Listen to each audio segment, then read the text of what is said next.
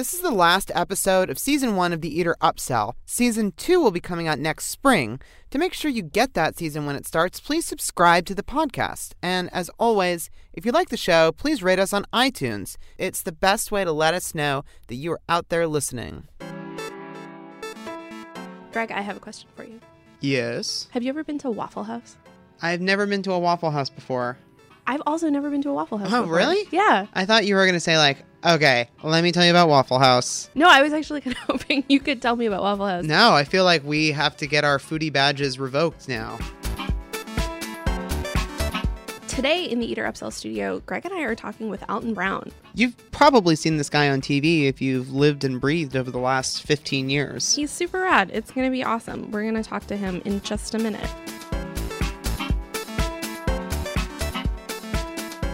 Well, that's the thing, right? Is that everybody is obsessed with Waffle House. Yeah, it's the high end, low end, you know, thing. Well, it also, though, strikes me that it is the thing of people's childhoods. Right. if you grew up in a certain part of the United States. mm-hmm. Like I have a very deep emotional relationship to Denny's, Mm-hmm. which arguably could be considered the Waffle House of the Midwest. Definitely. But I, I have to say, and the reason I brought it up is is the primary way in which I'm aware of Waffle House is not actually that all the food editors are super obsessed with it. The primary way I am aware of Waffle House is that a shocking number of crimes seem to occur there. Uh, that is so true. There are tons of bizarre Waffle House crimes. Yeah, it's like, you know, I mean, sometimes they're deeply tragic. Like a guy with a concealed weapon will recently shot his waitress because she asked him to stop smoking, which is awful and not funny. But sometimes they're really funny. like, and I think this is a product of it being a 24 hour diner. But you read these things about, you know, bizarre fights over someone's shoelaces that happen at four in the morning in rural North Carolina at a Waffle House. I guess it must be, these, these places must be hotbeds for the kind of things that only happen after people have been up all night, possibly drinking, possibly doing drugs, possibly doing Lord knows what. Yeah. And you're not going to do it in your living room. So you do it at Waffle House. Right. and I, I guess it just never occurred to me that if I were going to do something, I mean, it makes tons of sense. It's a really good idea, sort of from a personal strategy perspective. Like, if you're going to it up, take it to Waffle House. Mm-hmm. Mm-hmm. I mean, they're they're they seem to like they're always bright, very brightly lit. They have waffles, They have waffles. You can also get like a burger. I mean, you can get like anything, right? It's like a, Yeah. a diner. but it it seems weird that crimes happen so frequently at restaurants like Waffle House, and I wonder if it happens more at these restaurants than it does in other places. Like, has there ever been some study that's been done that says, like, look, if people want to commit sort of low grade meth related crimes, they're going to do it at a chain style diner? Right. Why? Why is this happening? I think it's the I think it's the 24 hour thing, and they're super inexpensive, and they're kind of just these catch alls, you know. Have you ever committed a crime at a restaurant? Oh no! I think when I was in high school or something, we might have stolen some tongs from a salad bar at like the Sizzler. Oh, dude, that's hardcore. Yeah, we didn't get caught or anything. You're you're a fugitive. Yeah, I know. Sorry. Huh. Whoa, dude, that's that's major. I don't know if I was the one that actually perpetrated the crime, but You were an accessory to tong uh, theft. yeah, I was so stupid. I, feel like you are a beautiful, innocent soul. Like when I was a, a teenager, my friends and I terrorized our local Denny's. Really? We once stole one of the actual coffee pots from the coffee pot machine in the waitress station. It was full of coffee. We took it, left the restaurant, and never returned it. Wow. I mean, I mean that that's that's That's serious. yeah, no, that was like a major theft. You know, on the subject of Waffle House, there's something I've definitely noticed, and especially in talking to food writers and, and just kind of people in general, is that people have these real ride or die relationships with certain chain restaurants that they live. I mean, this is something that we've definitely explored on eater.com, but what I find fascinating is when people have, uh, when foodies and chefs and people that really are obsessed with really high end stuff, they have this allegiance to certain chain restaurants specifically because of the food even though you know it's not necessarily that unique or that special it's just like this nostalgic thing but it, it transcends nostalgia to becoming this this thing of It's yours. it's yours It's like- proprietary It's like a sports team. Mm-hmm. Like, what is your chain restaurant? Is like asking someone like, "Who's your football team?"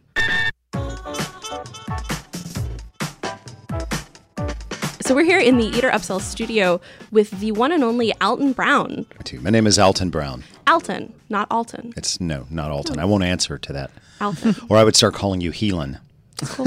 and Grieg. I'm gonna start calling you I'm gonna call you Grieg. Grieg sounds kind of cool though. Yeah. Heelan's not so great. I had a I had a science teacher in junior high who called me Heckin because he said you're not allowed to say hell.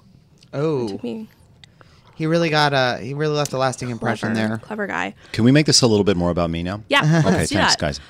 Alton is the author of ten cookbooks. No, that's I don't know where they get that. I, I only count I count seven that come to mind right away. I'm working on my eighth. My eighth will be out next year. I'm, I'm on it right So now, where did but these- I'm pretty sure there's only seven. Where did these three ghost cookbooks Well, I think from? that they're like I think that people count sometimes things that I don't count. Like I did a one of them was kind of like a cook's notebook that had all, but it wasn't a book. I don't, I you know, and one of them was like an empty journal. I mean, I'm not going to count that as a book. So no, seven. I'm pretty sure there are seven books because I'm working on number eight. but arguably 10 book shaped objects that a person could buy. I don't even know because I think that some of them aren't even in print anymore. Seven. Okay. I'm sticking with seven. Alton Brown, author of seven cookbooks There with an go. eighth on the way. Absolutely. And also extremely long time Food Network host, star director, mastermind. Seventeen years. 99, you had the first Good Eats, right? Yes. 17 years in Food Network years must be like. I don't know if it's years. fewer or more. I, I don't. It's hard to say. I think it depends on your pay grade. Um, but the only person that's still there, when when I went there in '99, Bobby Flay was already there, and Bobby Flay is still there. But other than that, we've we've outlasted everybody. Wow. And you will outlast everybody. So if you I don't know see if you see We'll see. Bobby at an event, you guys just nod like we're the. Well, we we have rings. You know, we have matching Mm-hmm. rings for you know that many years. if you hold the rings against each other, Something happens. Yeah. I don't know what. yeah, you summon the Green Yeah. Lantern or something. No, it wouldn't have been anything that dorky. We'd like you know get better tables at Nobu or something. I don't know. well, hey, Alton, welcome to the uh, the Eater Upsell here. Thanks for having me.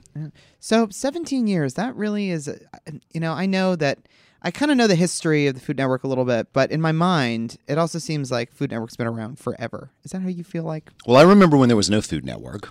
So, no. Um, I mean, it, it, it feels like it's been a while. Um, but I think that's true of anything that kind of works its way into the kind of the cultural. Well, I wouldn't say zeitgeist because that's longer than that, but it's it's part of the cultural fabric, and so it seems that way because it's it's kind of like when you have a cell phone and FedEx, you can't imagine when you didn't have them, you know. So they just all, always seem to have, have been there. But you also, along with with the, I think of inaugural class of Food Network people, were among maybe you were the first to really popularize thinking of food and cooking as fun, scientifically minded experimentation. Well, I think Good Eats was the first show to take a non-chef food stance and look at it as um, as storytelling from a, uh cinematographic standpoint or television standpoint, and then also to focus more on on actual scientific know-how than what we'll call chefly tradition, if you will. So you have a cinematography background. I did. I, I was a cinematographer and a commercial director for almost ten years before I quit and went to culinary school. And so much of that, I think, if you go back and watch old episodes of Good Eats, which We, are we would prefer on to call those vintage or classic Yes. heirloom varieties. heirloom Good Eats, um, which are available on Netflix and are so much fun Some of them are, to go yeah. back to. I watched uh, Bolognese last night. Season eight. I watched pork tenderloin and spinach salad. Season six. You know, I gotta say, watching it, watching it uh, again, I kind of really think it's in, that that show has informed a lot of sort of internet cooking, the new narrative for a lot of food TV, and that you know you pull in other elements of things, you tell a story, you maybe have some fun with the filmmaking of it instead of just like you know demonstrations. The stand and stir. yeah, I, I don't know much how much we've informed uh, what what has happened in, in the year since, but I, I do know that the show was invented as a um, antidote to Stand and Stir. My thing was, as a filmmaker, I was just bored of watching food shows. I was a hobbyist cook, and I would watch all these food shows, and I was like, oh my gosh, I, I watch the first five minutes, then I wake up and it's over. This is boring. Uh, and I'm not learning anything on top of that. So the whole goal was to um, educate while entertaining. And we used to have a sign above our studio door that said, uh, laughing brains are more absorbent. so the whole idea being simply that if you entertain people, they will learn whatever it is you're trying to teach them. So, had you always considered yourself eventually on a path to being an educator? No, I was just trying to look for a subject I wanted to make films about. you know, and and I, so I just put the, the two things together. It was like I really really love food. I love cooking. I want to tell stories about it, and so I, I just I knew I had to find a way to put those two things together. Do you think that the cinematography, as it relates to to food media, has evolved since then? Have oh, people taken sure. your lead? Not because of, of me or anything else, but because of technology. I mean, the technology and the phone in your pocket right now is better than what we shot season one of Good Eats on. So I, I think that that has simply opened up. Social media, digital media, and technology have, have changed what it is to be a visual storyteller. Though there is still the same visual vernacular for a lot of Sure. those cooking demo shows. Well, because in the end, you know, you're covering a physical event that is is taking place. You know, it, it depends on what, what kind of point of view you're trying to get across. You know, are you really telling a story about the food? I, I think that there's still uh, a- a lot of people that just want to kind of fetishize the food. It's it's really just porn. It's like, oh, here come the sesame seeds. Of course, you would never say that about sesame seeds, but uh, I, I still think that there's there's some, somewhere somebody says that about sesame seeds.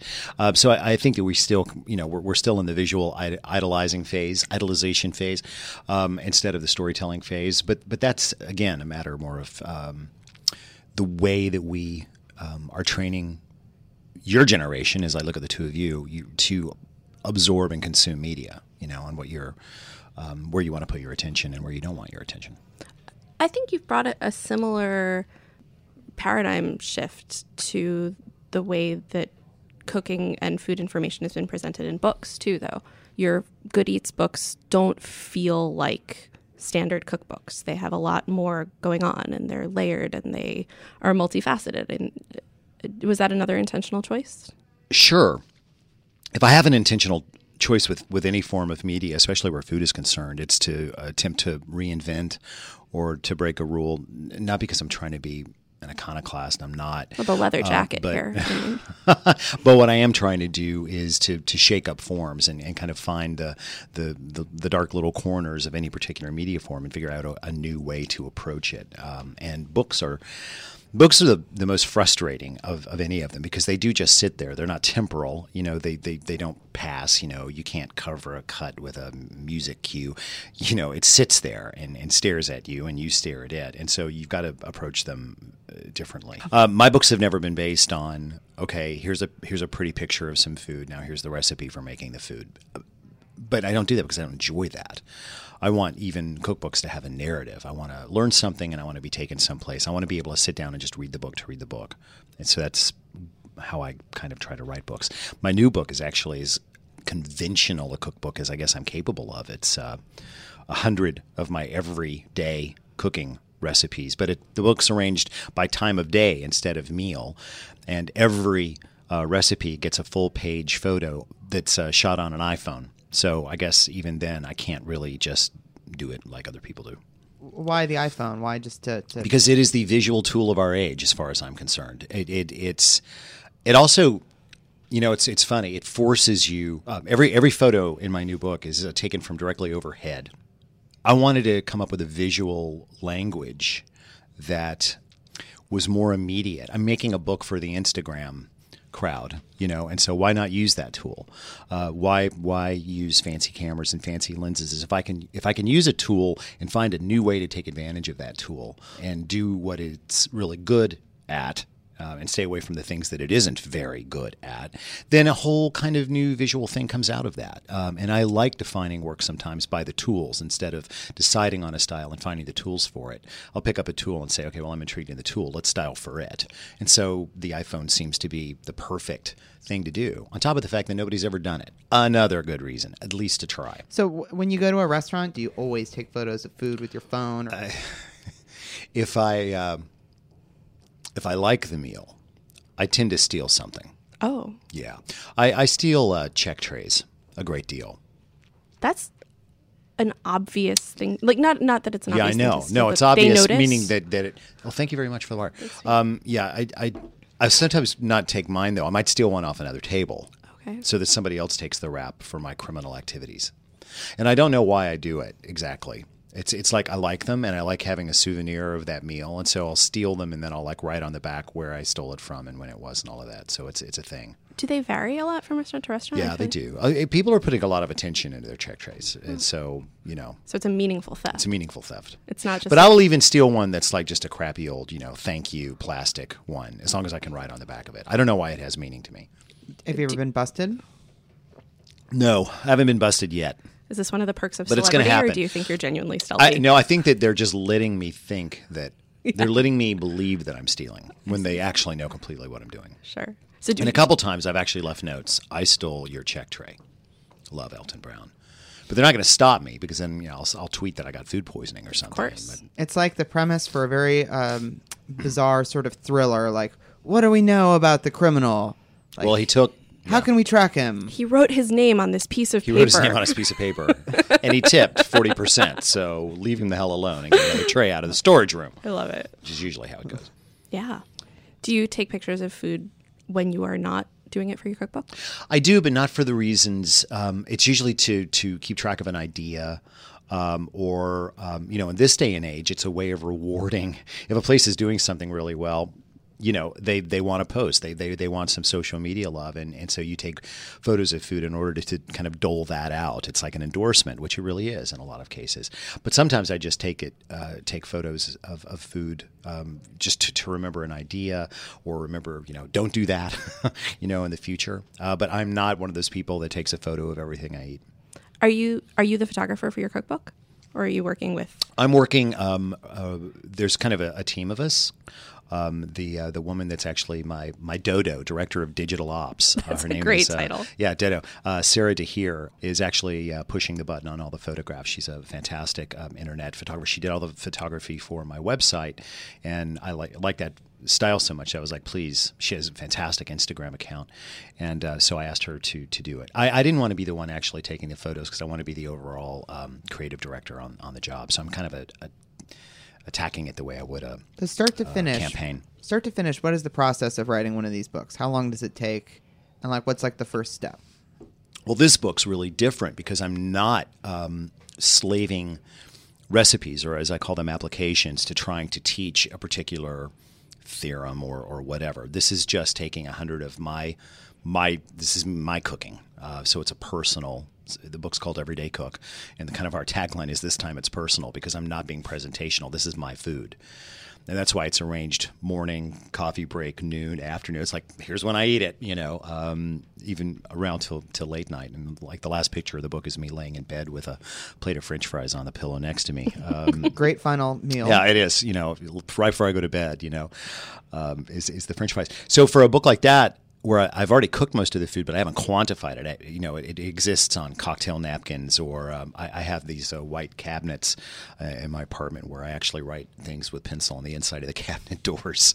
Um, that's how I keep up with what I'm what I'm cooking. So getting that converted into to workable recipes, you know, there's probably about a for only 100 recipes, maybe a three month period uh, for that. Um, and then, you know, if you're actually writing uh, as you go along, you've got to add in maybe another month to two for that. And then the photographic process, in our case, is is long because we're we're not just taking pictures of food. We're kind of setting up tableaus and and doing very kind of different things in the photos. So we're only shooting about five photos a day, but every single recipe gets a photograph. So uh, that that kind of changes the dynamic there. So I'm going to say seven months. Wow, that seems say about. seven months. I'm gonna say seven seems a, a pretty speedy, actually. I think Yeah, for most cookbooks. it is. Well, that's just to get the manuscript Yeah. turned in, and then I mean the book's not coming out till October of next year because of you know printing and Right. blah blah blah blah blah. Sound like a publisher's dream there.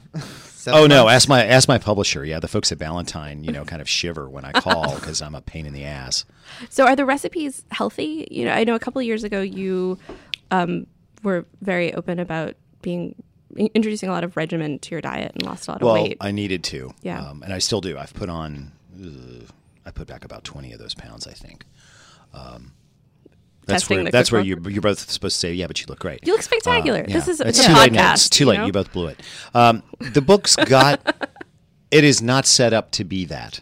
There there are certainly recipes that are, but I didn't put them in there because they were healthy. I put them in there because they frickin' taste good. Um, but I've I've learned how to use a lot of things that I used to. Uh, stay away from, you know, their quinoa recipes, for instance. And I used to say, who the hell wants to eat quinoa? But then I came around. And I'm like, yeah, okay.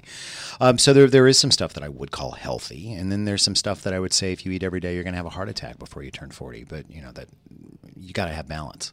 So you're gearing up, if I have my facts correct, in spring. the spring, you're going to be doing another tour. Is that correct? Yeah, you know the the tour thing was really I kind of did that as a lark when I, I put together a show a couple years ago called the Edible Inevitable Tour, and um, we ended up playing, which which was a, a complete variety show, very large, very bizarre food demonstrations, live music. I was doing some of my food songs, all kinds of stuff, and we played that in I want to say 104 cities. 104 I guess. cities. I I, can't guess even about list 104, 104 cities. I, well, I can't either. I can only ride in a bus to them, um, but in the U.S. and Canada, and uh, then we decided to do it again in the spring. But when most people do shows like this, they only change out about 30 percent of the show. I can't do that, uh, so it's hundred percent new. So it's a completely uh, new show, and this tour is called uh, Eat Your Science.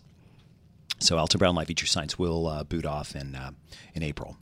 So what's it like to be on tour? I mean, is it, are you, you're doing full rock star? You're in a bus. You're sleeping in. We, we, we and- live we live in buses because it's the practical thing to do. You know, because you can come out of the show at the end of the night, you get in bed, and you wake up in the next city. Um, it's it's really the way to do it. It's a wonderful way to travel. That sounds cool. It is. Well, uh, it can be. It can also be just a real serious pain in the butt, uh, especially depending on what time of year. If you get out of the bus and it's twenty below zero, there's just no way to not make that suck. And these are these are nice rock and roll tour buses, but it's not like we have jacuzzis and you know weight rooms. Is your and- face on the side of the tour bus? no, I don't wrap the bus. I, I we, we lay low. We we may have some design elements from the show on the next bus, but but no, we don't we don't do that. You're glossy black, Um, keeping it. We keep it no, matte black. I, I I want it to be almost invisible as it rolls into town. As it rolls through the night. Yeah. yeah. does um, not appear on radar. No, actually, it doesn't. It's completely Yeah. stealth, stealth uh, technology. Uh, any of the uh, flat surfaces, we, we make balls of uh, black gaffers tape and stick on the outside, so it kind of looks like a giant black goiter, but nobody can see it with radar. Um, what's it like? I think that it's a new. You know, it's funny. Celebrity has changed so much in this country. It used to be, you know, you're either a movie star, a sports star, or a music star. There weren't, or a serial killer. I mean, there weren't. It was hard to be famous doing anything else. And so, you know, um, this you were Led Zeppelin touring in '73, and you know, playing Madison Square Garden. Now there's a whole other, you know, realm, which is that you know I'm playing mostly uh, performing arts centers, 2,500 to 4,000 seats typically. We get a few 5,000 seat houses, but I rarely fill them. But the people that come treat me like it's Zeppelin in 73. So it's an interesting kind of kind of stardom. And it's it's fantastic if you're a performer because you're cutting out the middleman completely. You know, you're right there in front of them every night um, for you know however long you're on the road. I I enjoy it a great deal. I try to get it right every day. Um, sometimes you get it right. Sometimes you don't feel like you get it right. And it's it, it's scary. I, I I realized that if I was going to do a variety show, that I was going to have to play music because you can't do a variety show without music. And I I had not played in a band since I was 21 years old, so it was like get out a guitar, learn how to play again, learn how to you know start writing songs and and and the audience because I thought if I start singing in front of an audience, I get a guitar and start singing, they're gonna be like, "What the hell is happening here?" um, but the songs are funny and they uh, they turned out really really really enjoying them. So, So we're actually this- going to release a CD next year. Really? Whoa. Oh man. So you did this with a band? Well, I, you know, like- I did. Um, I took. It was always a combo. I had a trio in the first two legs of the tour, and um, another guitarist, a real guitarist, and um, and, a, and a percussionist. Um, and we did them as we did the songs as pretty large production numbers, and, and some of them were, were pretty loud. We do a punk rock song about easy bake ovens. It was really loud, um, but I, I slowly came to learn that the smaller the music if, if songs are trying to be funny they're funnier if they're acoustic so in the end i got everything knocked down to just me and acoustic guitar and a percussionist and they were funnier because you've got less kind of sound separating you from the audience so we went from a more of a rock and roll style you know power trio uh, down to um, something more folk rock indie feeling but it worked better in the end That's one of the the sort of secret rules of comedy, right? Is that that comedy lives in intimacy. It really does. And when you're working a line, you know, it's like uh, I do a song called Airport Shrimp Cocktail, which is about getting food poisoning on an airplane.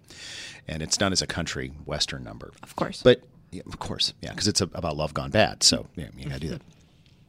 and I and I notice that you know when when it's just acoustic and I can really hear the audience, I can change up the timing and work the timing to them. So it's really stand up routines in a way, um, and that's that was just something that I had to learn, you know, over time, which is um, you, you don't um, you can't force funny, you know, you can. You've got to pare it down, and um, so I'm not going to make that mistake again. So how do you pick where you, where you go on these tours? I don't. I have people that choose that. You know that that's a very what we call routing is a very complex issue that's based upon, you know, where you've played, who wants you back, what kind of deals, who's promoting what, and so you know my agents and my my touring company. Uh, a bunch of folks call Magic Space Entertainment will just lay it out in front of me and say, "What do you think?" And I'll be like, "Yeah, okay." You know, after you do it a while, you're like, "Oh, I remember that theater. I'm not ever going back there." Or, "Oh yeah, we're definitely you know they had really great catering." Or you Do you have like a was good." favorite theater? The problem is I can't remember the name of it. Uh, um, it's in. They've got this great theater in Milwaukee. We're up on the top floor of the theater. They've actually got like a coffee shop, restaurant, and lounge with like a record player and albums and stuff like that. And it's like a really cool place to hang out. I just can't remember the name of the theater. I'm That's bad about really that. cool. But I mean, there are great theaters all around the country, and then there are also just complete dumps. They're Any- dumps. They're terrible dumps. Any big disasters? Like, You know, the only, you know, it's little things, you know, or things that aren't very dramatic. Um, you know, you can have miscues or you can have something that doesn't happen when it's supposed to happen. But every mistake like that, you know, it's funny. If something goes wrong and you've, you've planned properly, then things are never going to go so wrong that they stop you. In the end, it's interesting. What an audience wants is something unique to them. If, if your sound system died in the middle of a show at in a 2000 seat house and you just sit down on the stage with an acoustic guitar and do a thing anyway, that becomes the memorable event. So every disaster has a way of, of becoming something special as long as you don't freak out, as long as you find the options. There are liabilities, or sorry, there are assets in every liability um, if, if, if you can find them. But, you know, we never had anything happen that was like, oh, oh crap, do you remember that time? I mean, you know, the worst things that can happen when you're on the road is you get sick. Yeah. And you still have to do the show, and you're like, oh my God, that was miserable. You know, we did a double header in LA, and I had the flu, and oh, I wanted to die. But, you know, that doesn't make for very good stories, you know. was there a moment when you realized you were famous? I remember the first time I got asked for an autograph. It was in, I mean, Good Eats had been on maybe three months, and it was in Atlanta where I lived, and and I was completely taken aback by it. I hadn't thought about this will happen because I was, you know, I was executive producer, I was writing the show, I was direct, you know, I- all this stuff. I I was so busy doing the work that I didn't think about getting famous. And there was no social media. There was barely a frickin' internet in 99, to be honest. It's hard to imagine. But so there was no feedback. You know, I didn't know anything was happening. But, you know, and I would get asked for an autograph. But then I remember my first book coming out. And I, I remember um, showing up at the very, very first bookstore uh, for the first book signing. And there were, there were 2,000 people there. And it was like, oh, oh. And that's when it's like, okay, something's changed here. and then that's kind of funny. You know, celebrities just weird. It's a weird thing, especially in this day and age, because I can be in an elevator today and with five people, and one will kind of recognize me from somewhere, but not know where. Um, another one will um, kind of be a fan and like my shows. Two of them will have never seen me before, and the last one will think that I'm Elvis. I mean, a fan to that level of of fanaticism. So it's just, um, yeah, it's odd. So you've been traveling across the country for various projects, various reasons, and things like this tour now for a very long time. In your experience as a food personality, as someone who works on these things, what's the big difference? How has food changed since 1999 in small towns? I'm- guess I'm specifically curious. I know that's Since a very no, big no, question. no, yeah, but it's a good one, and, and I'll be honest with you, it's one that I've I've wrestled with before because you're not the first to ask. You know what what has happened. We've all become aware. We're hyper aware. The biggest changes since I started. I can say that we're all very, very aware because we're, we're absorbing and consuming food media.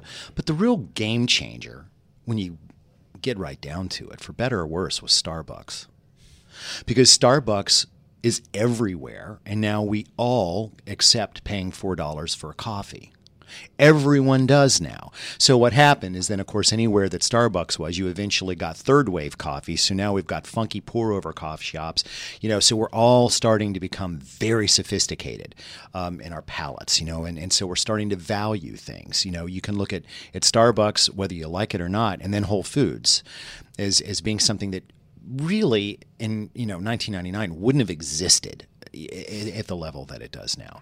Um, so we're we're all extraordinarily aware. We're spending willing to spend money on quality.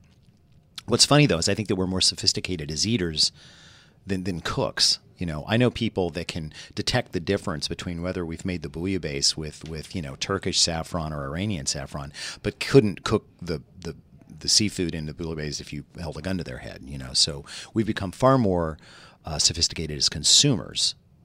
Whether we have as cooks or not, I, I, I don't I don't know. That seems um, like a logical parallel to the way that f- food has evolved as part of our culture.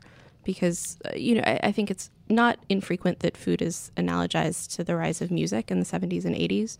Music saturation of America was not the creation of music, it was the consumption of music. And, and that seems like the root to popular culture. You become a thing for people to purchase and identify themselves around and know things about rather than become experts in the creation of. Well, it's interesting that you would mention, you know, consumption because that has a lot to do also with changing business models. You know, uh, uh I've had conversations with people because I have interest in music about you know when when things really changed, and um, people talk a lot about. Uh, the touring year of, of 1973, which I, I mentioned a, a, few minutes ago, when uh, when when Led Zeppelin, The Who, and Alice Cooper all went out on these massive arena tours that changed the way the business of rock and roll was done.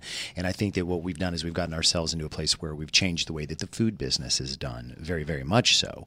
Um, and so I think it's a it's a good analogy. We we are consuming at that at that level. The only real difference is is that not everybody has to consume music. Everybody does have to consume food, or we we keel over dead. Right. And that's where what you were saying about Starbucks becomes really fascinating because it's yeah. it primes us to learn how to fetishize ingredients and it, it does, and, and, it, it also um, very much um, carves out a, a, status area. You know, it's like, and what's funny is that it used to be, well, oh, our town got a Starbucks. And now we talk about Starbucks like it's the, the bottom of the line coffee shop, you know. But the, the importance of what it did um, as, as, a global model is is incredibly important. And now we see we're seeing that with I see the uh, Shake Shack sticker there on your uh, on your computer, just yep. under Dolly Parton, and, uh, and across from uh, what appears to be Robert Redford about ten years ago. Um, I, that's the mascot of a poutine shop in Toronto, Canada. Was, There's a poutine shop using Robert Redford. Does he know? It's a mediocre poutine shop. I just yeah, that is Robert Redford. I is that actually Robert Redford? So. Yes, look at it. That's Robert Redford right around the time of, oh. isn't it? Yeah, it totally is, and it's, he's wearing um, his aviator glasses. Helen Gosh. has amazing stickers on the back of her laptop. I try to put restaurant stickers on my laptop. Well, what's what restaurant goes with Dolly Parton? That is just the great state of Tennessee. But there's nothing wrong with Tennessee. No, no, I, I just I, I adore Tennessee. Tennessee. Matter of fact, I, I would say that um, going by, I do this uh, when I'm on tour. I do this thing called AB Road Eats, which is um, um, online or a, social media food thing that I do is I we ask people everywhere we go, you know, where should you know where should I eat, and you know go there and then do reviews and things. And I've got to say, Memphis, Tennessee. Probably my number one food town in the U.S. It's a hell of a town. What is hell. it? What's what's the thing, or what are the Gibson's frickin' Donuts, man? Outside of Memphis proper is this donut place called Gibson's, which makes not just the best donut in the United States, but as far as I'm concerned, if all the other donuts went away, and I still had Gibson's, I'd be okay. They've also got the best chicken and maybe the best hamburger in the United States. So Memphis, Memphis, good. Uh, are the the hamburger and the chicken are also at Gus's, or they're in Memphis in general? No, no, no. Or at, I mean, at Gibson's, we, I mean. No, no, no, no. You got to you got to go with uh, with with Gus's, Gus's, for, for for the chicken. I just preempted I would, that. I would say yeah. uh, uh, Dyer's um, on Beale Street for the burger. Yeah, uh, pretty fine stuff. But just a great, great, great, great food town. It is a great food town. Well, you know what we were just talking about a minute ago with with the rise of food as consumption culture and, and Starbucks sort of leveling the playing field for loving food. Mm-hmm. You there was a really fascinating interview with you in the New York Times a, a couple of months ago, and you said something that like resonated beautifully with my soul. I felt so known and understood.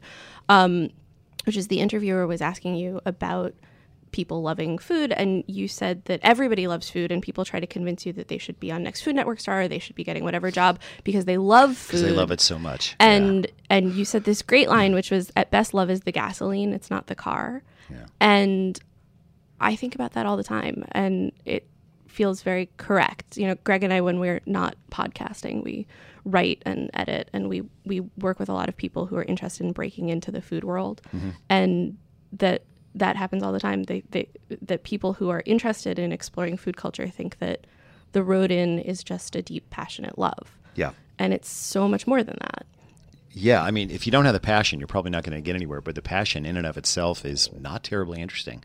Um, and yeah, we do see that all the time. Certainly, I feel on- like everyone loves, loves food now, and I don't know if that was the same um, as 20 years ago. Or I think people just didn't think. You know, there was a time when people simply were thinking about how to get enough of it. You know, or having to get it on the table. My grandmother, my late grandmother, who I adored, never could get her head around the idea of Food Network. She was in an episode with me um, that turned out to be one of my favorites um, ever, called "The Biscuit Also Rises." The dough also rises, but um, she couldn't. She's like, I got to get up at you know six o'clock every morning and make breakfast for Bob. Why? the- Why the hell would I want to watch that on television? Because it was a thing you did. It was a chore. It's like chopping wood or anything else. It wasn't celebrated. It wasn't like, oh my gosh, this apple butter is artisanal. It was like it's food you know? And so i think that we were we were mostly just consumed with with that. And then of course the 70s came uh, well more than the 60s you know post world war ii was all about convenience foods. And and the, the the new style of entertaining which was you know oh well i made this out of you know three cans of cream and mushroom soup and some you know tater tots. And everybody was like really really into that because suddenly we were in the new age of food. And then you know we, we collapsed back down and now we're, we're, we're growing back out into this kind of global thing. But nobody people didn't talk about it. He didn't talk about it. He said, you know, damn it, Helen makes a fine casserole, and that was it. But then also remember that women cooked by and large, unless they were French guys and then they had tall hats and yelled at people. But it wasn't a point of discussion. It wasn't something that we sat around and did together.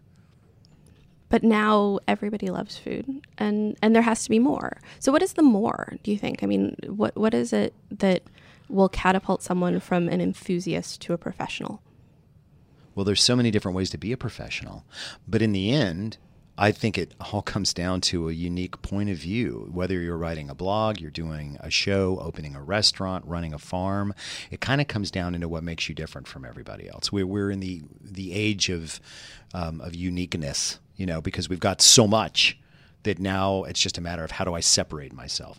Yes, quality has to be there, but story, narrative has become as important as product.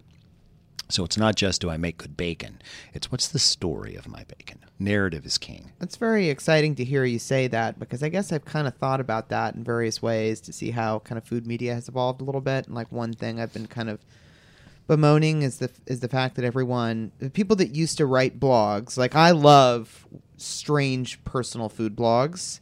There are so many less of them now because I think people are channeling that energy into Instagram oh that's which is just like the photo instead of like you know i'm gonna take a photo of my food go back to my apartment and write you know 500 words on it. It's like i'm just gonna put it on instagram. Here's what i ate. But that doesn't tell the same story you know? Well, we, we're, we're slowly forgetting how to read yeah. in general, uh, which I worry about, and therefore writing is not as valued as as it once was, and and point of view and discovering something through people's words is not as important as discovering it through their Instagram account. You know, and and when I I, I understand Instagram, I appreciate Instagram, I Instagram, but I but I, I know people where it's like you can you can go onto their Instagram accounts and you're like, okay, this is five thousand pictures of food. In the end, I don't know that I want to look at five thousand pictures of food because in, eventually they're all going to kind of start looking the same to me. Um, I rather see some other things. You know, there is life. Food is part of life. It is not actually life. you know, it, it's still just one part of life, and and I think that it's a lot more interest. Food's a lot more interesting when we see where it actually does plug into the other things you can't eat. so you actually tweet primarily in pictures which is an interesting Almost spin on exclusively. this. Almost A- exclusively. and they're pictures of text Yes. for for Post-it um, notes. which is great, right? So so Alton has this style I don't know, Greg, if you're as obsessive Oh, about this no, as I it's am. great. But It's- it's, so terrific where you will respond to people's tweets by writing a message or drawing a picture on a post-it note, sticking it to your computer monitor, taking a photograph of it, and tweeting that image along with a Tweeting the relevant photograph. hashtag. Yeah. And that occupies an interesting middle ground because it's text, but it's a picture of text. So, in a way, for those consumers of Twitter, which is a primarily text based medium, who are just scrolling looking for the photos, you'll pop out and you're tricking them into reading words. I didn't mean to do that. It was just not wanting to constrain myself to 140 characters. And I wanted to be able to draw. I wanted to be able to do. I, I'm a visual person, so I chose a canvas, which was a, a square yellow post it note. I never use color unless something's really wrong. You see me start tweeting on blue, call the police because it means I'm being held hostage. Um, and then it, that just became my language. That just became it's what I do, and and it allowed me also, if I'm re- replying to someone, allows me to share that communication with a larger audience. What I didn't realize I was doing at the time was that I was like doubling, tripling, quadrupling the click throughs that I was getting on traffic because of people looking. If somebody wanted to know if I answered them, they had to look at everything. Right. And they had to click on everything, which hugely changed my trajectory in social media. But I had no idea I was doing that. Very good strat. I didn't know it was it wasn't a strat. It wasn't. I mean, it, it, it was, just- completely just a fluke. It was just stumbling onto a way of doing something. Accidental brilliance. Um, if it's accidental, is it brilliance?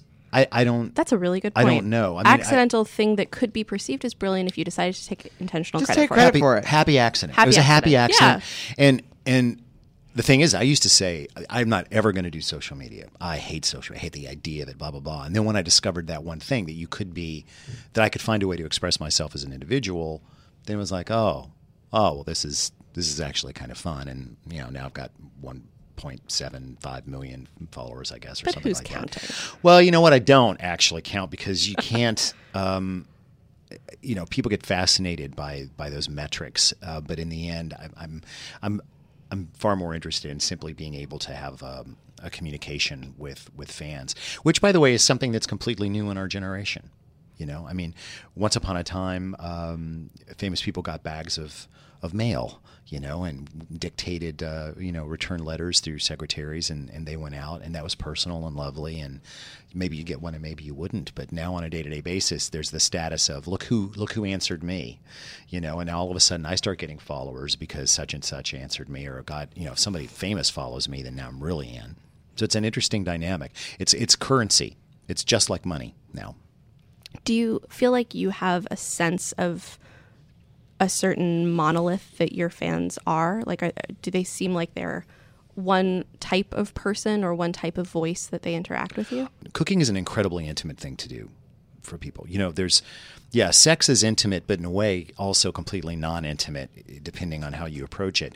Um, laughter, comedy, very personal. Food, very personal. So when you see, uh, it's like if, if we all watched the same comedian and then met him on the street, we would assume we know we knew him or her because the intimacy of comedy. The same thing happens with with food. If you cook on TV enough and people watch you, they assume a level of of uh, of intimacy that, that may not you know actually exist. So um, when you do what I do for a living, everybody that communicates with you communicates with you as a known member of the family, which defines my communications really with people on social, as is true of almost anybody that touches food um, in, in mainstream media.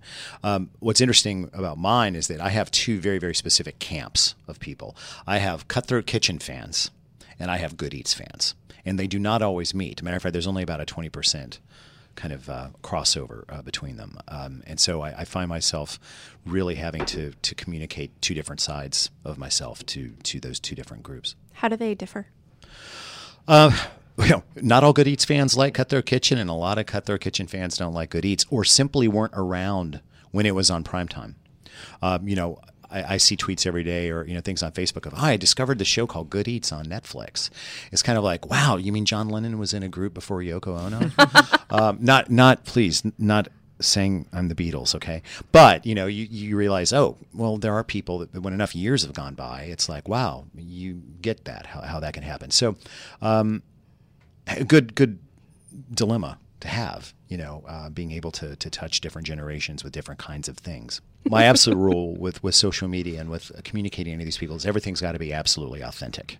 Um, I do it. That's me. Yes, I have help.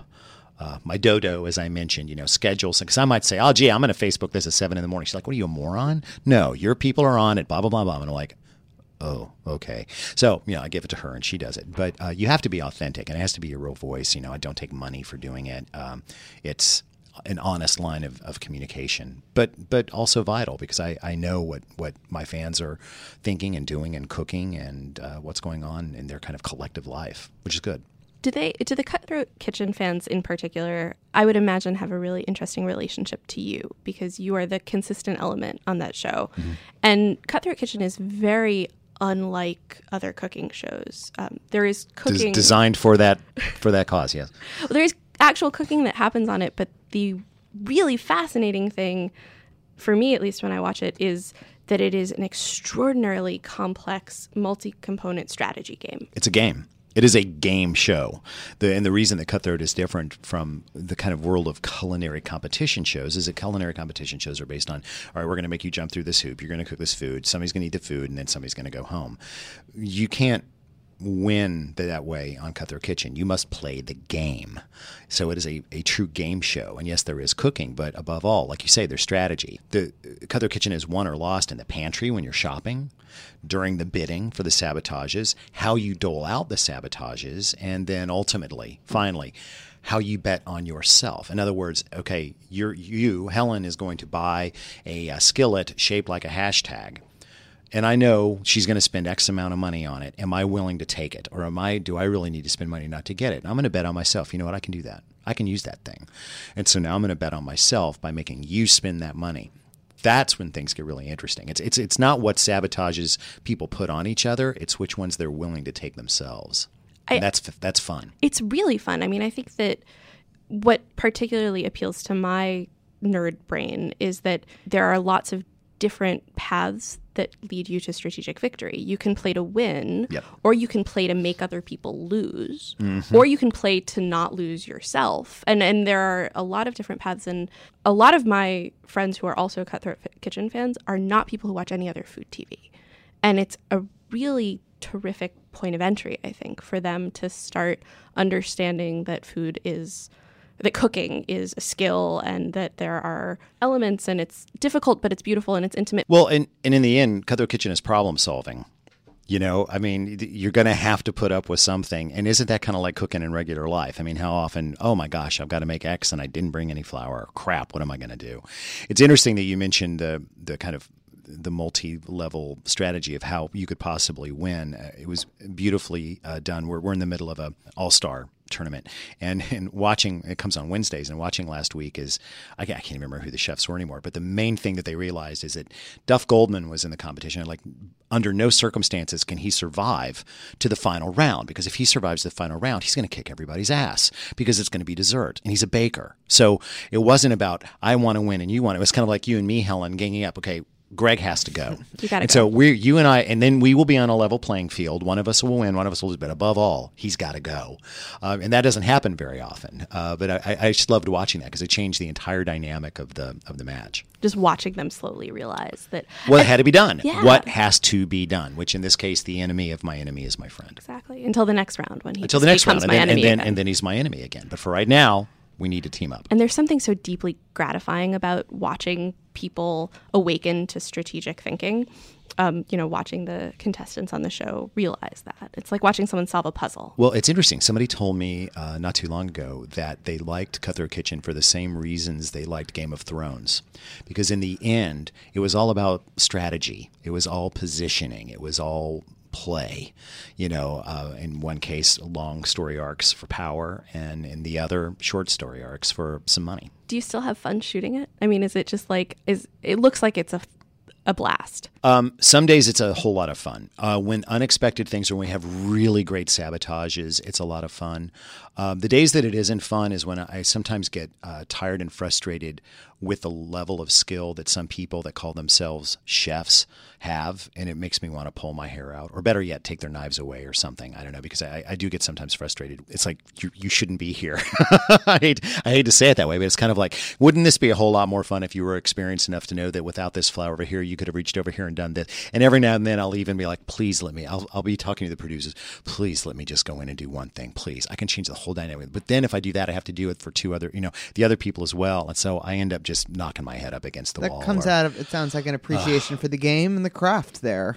Yeah, but it's, it's it's kind of like I want better better players. You know, so it's we're always just looking for better players because you know they're good cooks but crappy players, and a lot of times on that show, the the worst cooks have won because they could play and they were willing to play and they knew they weren't going to get by on their food. Sometimes the best chefs walk in and they're like, "I'm a great chef. I'm going to win the game because I'm going to make marzipan." Blah blah blah blah.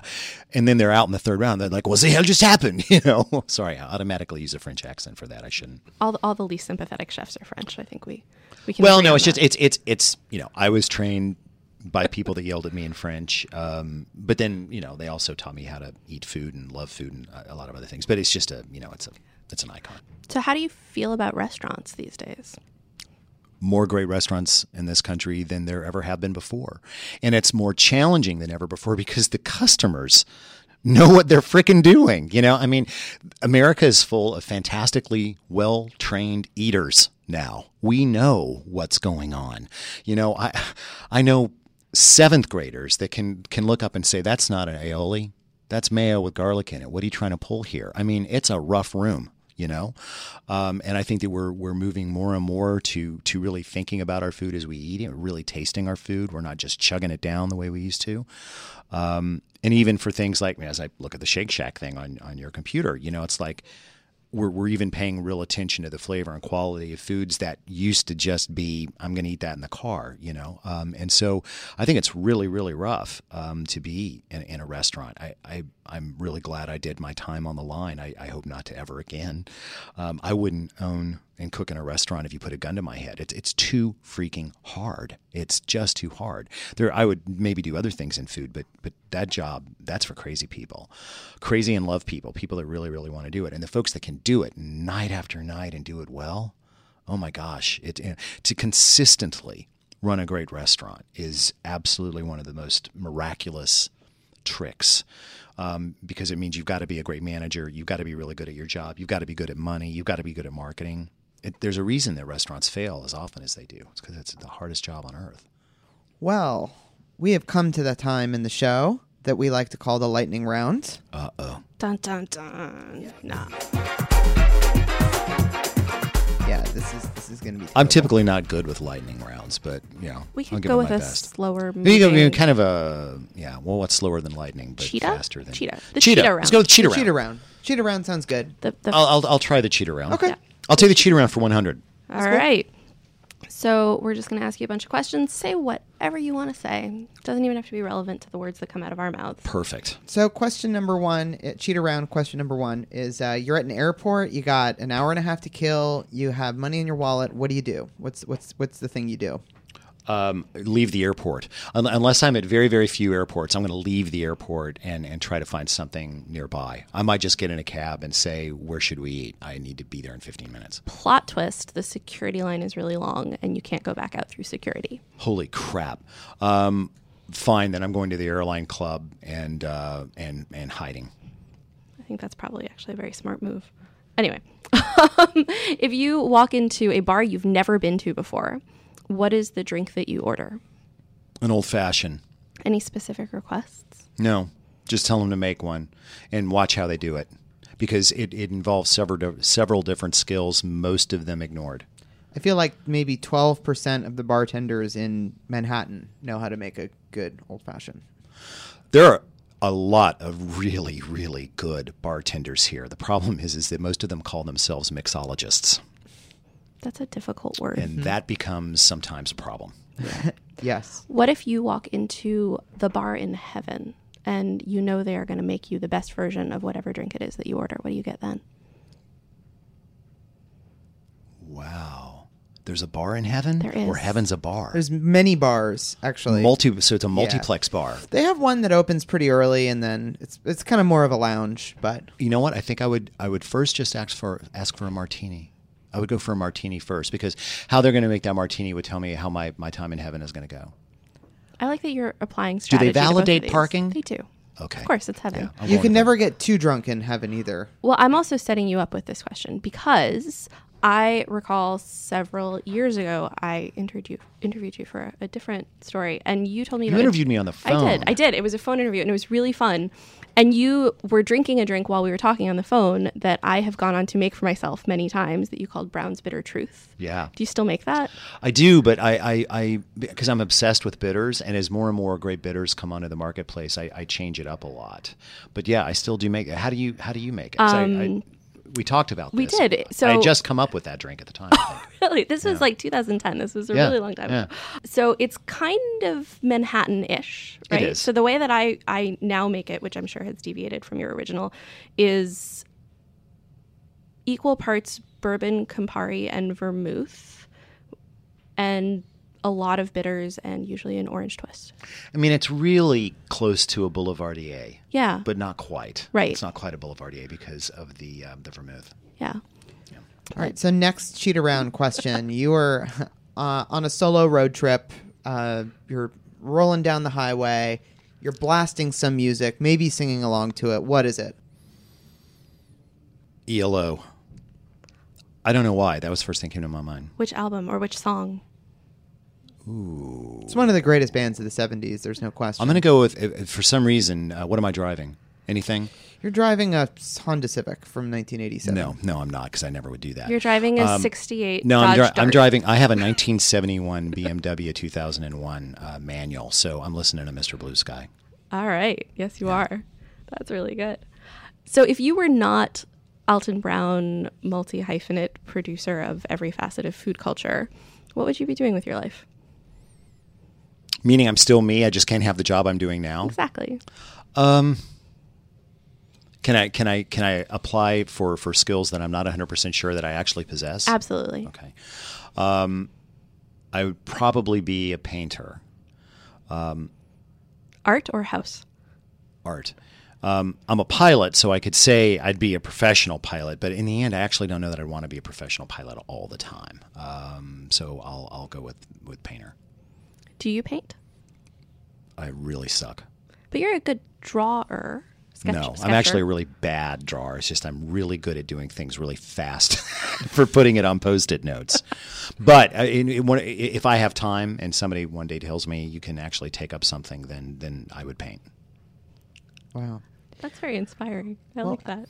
Alton, that's all the questions we have for you today. Thank you so much Fantastic. for coming by the Eater Upsell studio. Glad to be here. It was such a pleasure. Yeah. I'm You- still really wanting to know why a poutine joint has Robert Redford's face on a sticker. I really would like to know as well. I picked it Yeah. up because they just had these giant stickers by the register, and it's a seven inch high weird sticker of a face that's the logo of a It poutine could also company. be 2014, 2015 Brad Pitt trying to act like um, he he looks a lot like Robert Redford Mm. now. I'm going Redford on this. Yeah, I'm going Redford too. Yeah. I'm, I'm with Alton. Fair enough. Thanks, guys. Thanks for coming by. Thank you. That was it for season one of the Eater Upsell. Thank you for listening. It was a lot of fun for us. Season two will be coming out next spring with all new amazing guests. To make sure you get that season when it starts, please subscribe to the Eater Upsell. And as always, if you like the show, please rate us on iTunes. It's the best way to let us know that you're out there listening. And as always, you can visit eater.com where you can find more episodes, read transcripts, and all sorts of other cool stuff. The Eater Upsell is recorded in the Vox Media Studios in beautiful Midtown Manhattan. Our producer is Maureen Gianone. Our editors are Dion Lee and Nick Friedemann. Our studio team is Will Bukema, Alex Ulrich, Mark Paradise. Our editor in chief is Amanda Kludt. I'm Helen Rosner, and that guy is Greg Morabito. Thanks for listening.